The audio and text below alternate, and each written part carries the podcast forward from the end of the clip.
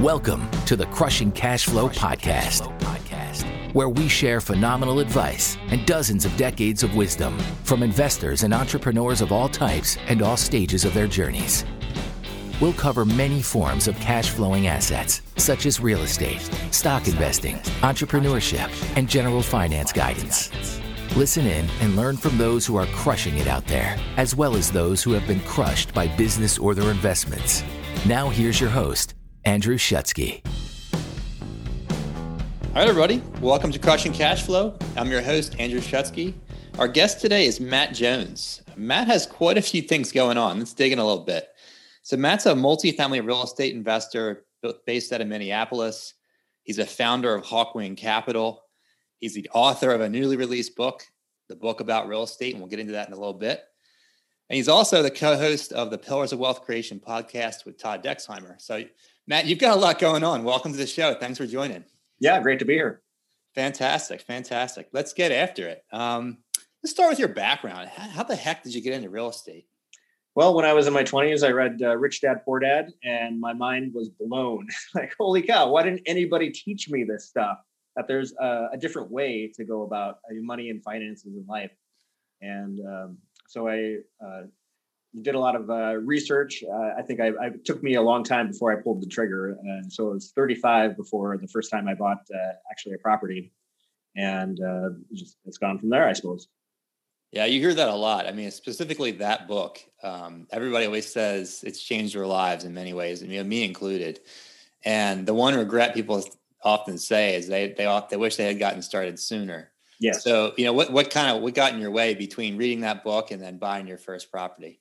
Well, so I joined some network marketing with some friends to try to gain up some money and uh, to be able to buy real estate, but then that went sour. And um, so I just got distracted, I suppose, by life. And I still had that dream of real estate, but um, just lack of knowledge, lack, lack of uh, network, um, lack of willingness to just jump in and do it is what delayed me until finally enough was enough. And I was like, okay, now's the time. And uh, looked at some properties and found one that I liked well enough. And so, what, what did your first property look like? It was a triplex that I house hacked. So I lived in one unit and then rented out the other two.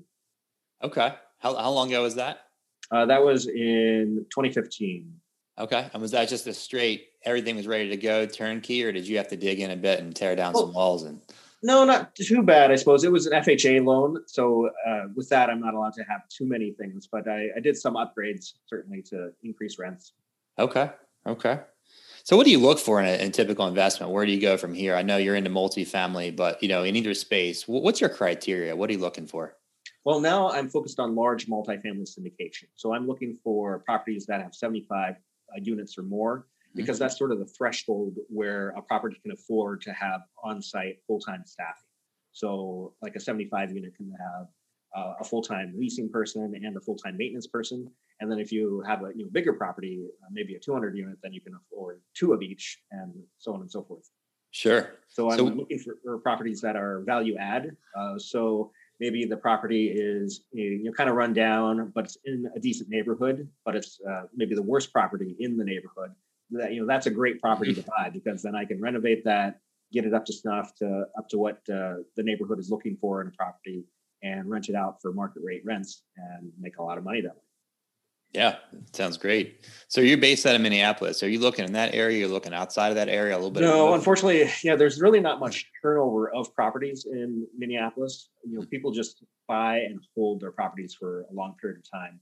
Uh, the most recent stats I have are from 2019. In all of that year, the whole metro area of Minneapolis, St. Paul, only 19 properties of 100 units or more sold for that wow. entire year. Or actually, I'm uh, I'm sorry, it was 22 properties that sold, but then 19 of those were from out of state investors. So, like, people just are not turning over properties around here, and plus, it's becoming increasingly less landlord friendly uh, in Minneapolis. So, I'm focused more on the North Carolina market. I really like the metrics there. Uh, you know, it's a growing market, lots of jobs, lots of more people. Crime is reducing. Uh, you know, income is increasing. All sorts of great things that so how's that working out of state? Uh, do you frequently make trips out there? What, what recommendation would you give someone to buy remotely? I mean, there's a lot of hesitancy here out there. Like, well, I don't want to, I don't want to get on a plane. And what advice would you give someone looking remotely? Well, luckily, technology these days is big enough or, and, and great enough that like you really don't have to be in a market uh, physically to really invest there. Yep. It, you'll need to build a team of people that are local uh, to be able to help you out. And then every once in a while, you'll need to make physical trips out there, just make sure the place isn't completely trashed and uh, places are on target with the reconstruction and things like that. But uh, with technology and a local team, you can invest anywhere. Absolutely. So, who's been your biggest inspiration in the investment world? Is there is there a single individual that stands out, or maybe a couple people? Well, I mean, of course, there's Robert Kiyosaki, and you know, hearing his story, uh, you know, that is like, well, he's the the king of of uh, cash flow knowledge right there. But uh, my mentor, Todd Dexheim, who I co-host the Pillars of Wealth Creation uh, podcast, he's been really teaching me a lot and helping me uh, to get my feet on the ground when it comes to large multifamily syndication. And I, kind of last piece around your background, the investment. Um, what what would you say is your biggest lesson learned to date when it comes to you know either single, multifamily, real estate in general? My biggest lesson that I had to learn the hard way is that you really can't do it alone if you want to achieve massive success. I mean, you can invest in real estate alone. It's just going to go really slowly for you. And that's what it was like for me for those first few years. I was, uh, you know, saved up my earned income to be able to do a down payment on a property, and I saved up my income to be able to buy another property. And it was just so, so slow. But if you work with other people, if you team up with other people and you help each other out, then I mean, the sky's the limit. Like you, you don't have to go slowly. You can go very, very quickly. The more people that you work with. Man, I can really relate to that. And I'm sure many out there listening can as well. Okay, let's shift gears a bit. Uh, the main focus, and, and I'm, I'm really glad you're here today, talk about your book. So tell us about the book about real estate. It's got this vague, broad title. Tell us about it. What, what is it about? It's the kind of book that I wish that was out there when I first started investing in real estate and researching real estate, because it's a book about the whole spectrum of real estate investing what I did, and you know, basically there's a, gazillion different ways to invest in real estate, and you can make lots of money with any of them. Uh, my advice is just uh, choose one that you like, and then do the best at that particular one. But uh, I mean, you can invest in uh, single family, small multifamily, large multifamily, uh, uh, commercial, like you know, strip malls or self storage, mobile home parks, all sorts of different things. And what I did was I took the top book that I could find about each different way of investing in real estate. And I summarized it, reviewed it, got down to the meat and bones of what the information is from that book, and squeezed it down to a chapter worth of material.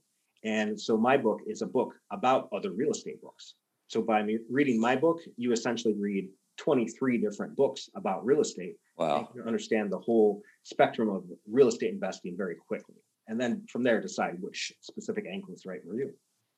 That's brilliant. That's a huge. It kind of reminds me of the Cliff Notes uh, back in high school and college days. It gives you. It's almost like a buffet of real estate investing, right? Yep. I, I think of it as uh, if you ever saw the movie Matrix when mm-hmm. uh, Neo had all of uh, kung fu downloaded into his brain in a few seconds. I think of it like like you know you read my book and then you'll be like, oh, I know real estate. Yeah, that's phenomenal um, again, you can dig into any one area. Did you have a favorite of all those? I mean, obviously, very time consuming to go through 20 plus books. Did you have a favorite one or two?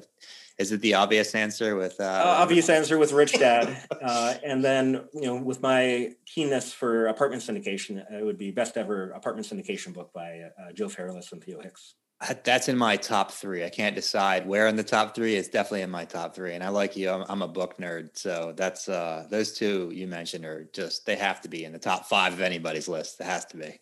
Yeah, I mean, there's every book that I, I cover is book is great. I mean, uh, as I was reading and researching all the different books uh, and I found these top ones. I was like, "Wow, this is such great information!" I'm like really excited. Uh, I almost have the shiny object syndrome where I'm like, mm-hmm. "Oh, wholesaling, that's really cool. Maybe I should check that out." Or uh, note investing, that's really cool. Or tax liens, uh, you know, this is all really cool. But uh, alas, I have to keep my focus on uh, what interests me the most. You know, because if I try to do all these different ways of investing in real estate, I'm not going to get anywhere at all. so I stick to my lane with apartment syndication. But like you mentioned, it was a great point earlier on when you at the beginning you may not know what you like. Is it self storage? Is it flipping? Is it wholesaling? And by having a sampling in your like you have in your book, it kind of open your eyes to different options. And from there, you can dig in deeper, buy the entire book, go deeper, you know, find podcasts, YouTubes, whatever it may be. So that's what's so great about it. I think that's what I like about it. Yeah, exactly. And my, my advice to my readers, if you find a particular chapter or topic that really interests you, buy the original book that I write about because, you know, I, I'm summarizing the information, but there's just so much more great information that I had to cut out in order to really reduce the, the book down to a chapter worth of material.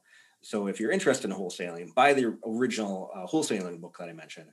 Uh, and I also give some references for some additional reading for wholesaling or note investing or whatever particular thing you're you're going for. Yeah, I like that. So, what was your main motivation for for starting to write the book? I mean, did you wake up one day and say, "Yeah, I'm tired of plowing through all these books. I want to summarize something"? What was your original inspiration? Well, I was reading the book uh, Four Hour Work Week by Tim Ferriss, and that book talks about find a niche that uh, nobody else is doing. And I was thinking like, oh, what's going to be my niche? And I was thinking like, oh man, what if there was like a, a book about other real estate books? But then I thought, oh man, that's too good of an idea. Somebody else has already done that, and yeah. I want to buy that book just to read it for myself. So I looked it up. It doesn't exist. It's a, a new concept. And so I, I, consulted with the property rights or intellectual property rights attorney just to make sure that I was doing things uh, legally and it was even possible. And uh, he gave me some specific rules to follow to make sure I'm under the fair use law. So I'm not like repeating uh, word for word people's original books. I'm, I'm, more like rephrasing it and like here's what how I interpret this information and how it can be useful for you. Had you gotten any pushback from any of the authors? I mean, any did you require did you need to get written permission or did anybody contact you?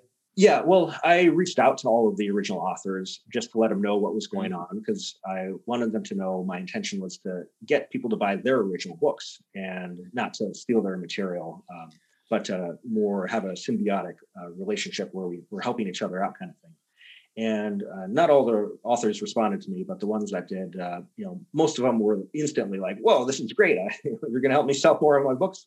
And some of them were more like curious like how is this like uh, one of uh, them is uh, an attorney and so he wanted to see all the material that i'd written and i was like yeah of course so and you know once the, um, he saw what i was doing you know he didn't have a problem I'm curious to see if this becomes a trend. You might you might be a trendsetter, Matt. There might be mm. more uh, books about books about different subjects and summarize. So we'll let's yeah. see what happens. Yep.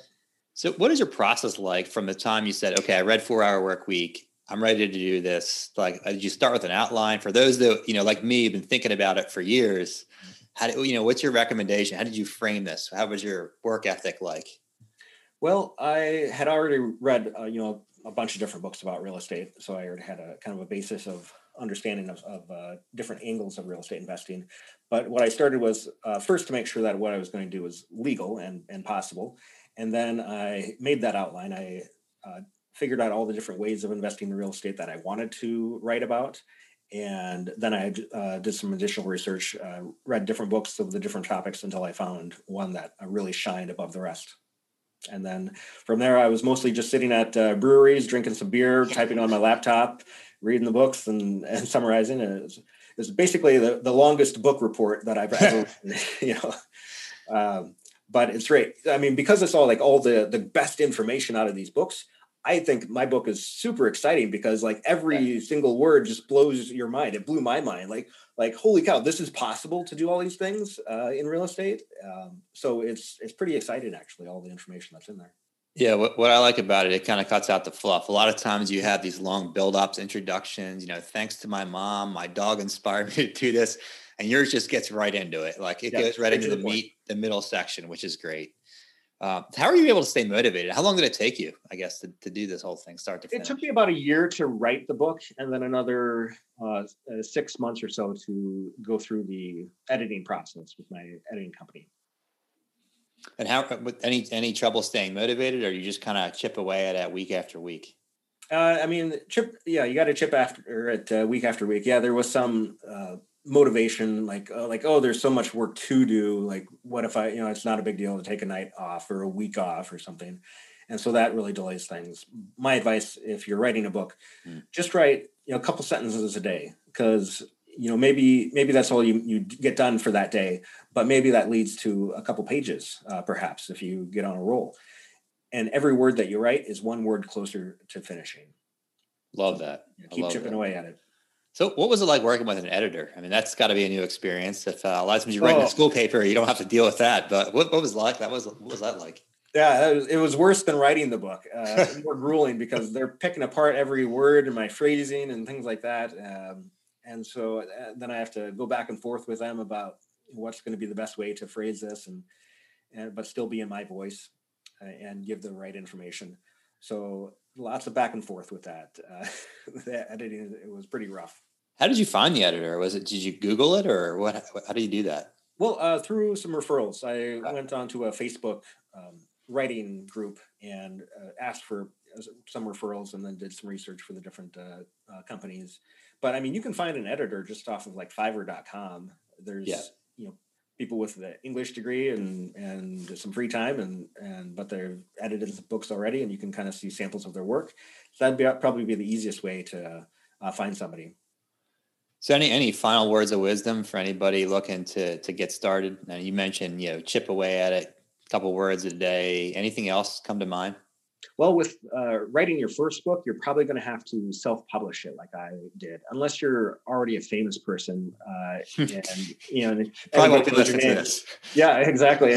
so, so if you're like a famous athlete or, or something, then your name is already has a lot of recognition. And then uh, one of the big publishers will be happy to pick you up on uh, the book publishing. But if you're an unknown like myself uh, to this point, uh, you have to self-publish. And so I did a lot of research about how to self-publish to be able to make that happen. And then if this book uh, is does really well, then then a big time publisher uh, I'm sure would pick up my uh, additional books that I have in my head. Okay. Okay. So how, how and probably the most important question: How can listeners find your book? How do they get a hold of it? Well, it's on Amazon or Barnes and Noble. You just uh, search for "Book About Real Estate" by Matt Jones, and maybe in your show notes you can have links uh, to the Amazon and and uh, Barnes and Noble pages with that. Absolutely, absolutely. Okay, and great. I want to say actually, there's a free chapter, uh, free bonus chapter about real estate loopholes, like tax loopholes and all sorts of different loopholes. That if you go to my website, hawkwingcapital.com backslash free, you can download that free chapter today just to check it out. There you have it. There you have it from the man himself. Okay, thanks for sharing the piece around your book. So, the last piece I want to touch on is you're, you're the co-host of a podcast with Todd and on Pillars of Wealth Creation. How did you get involved with that? Did he reach out to you? Did you reach out to him?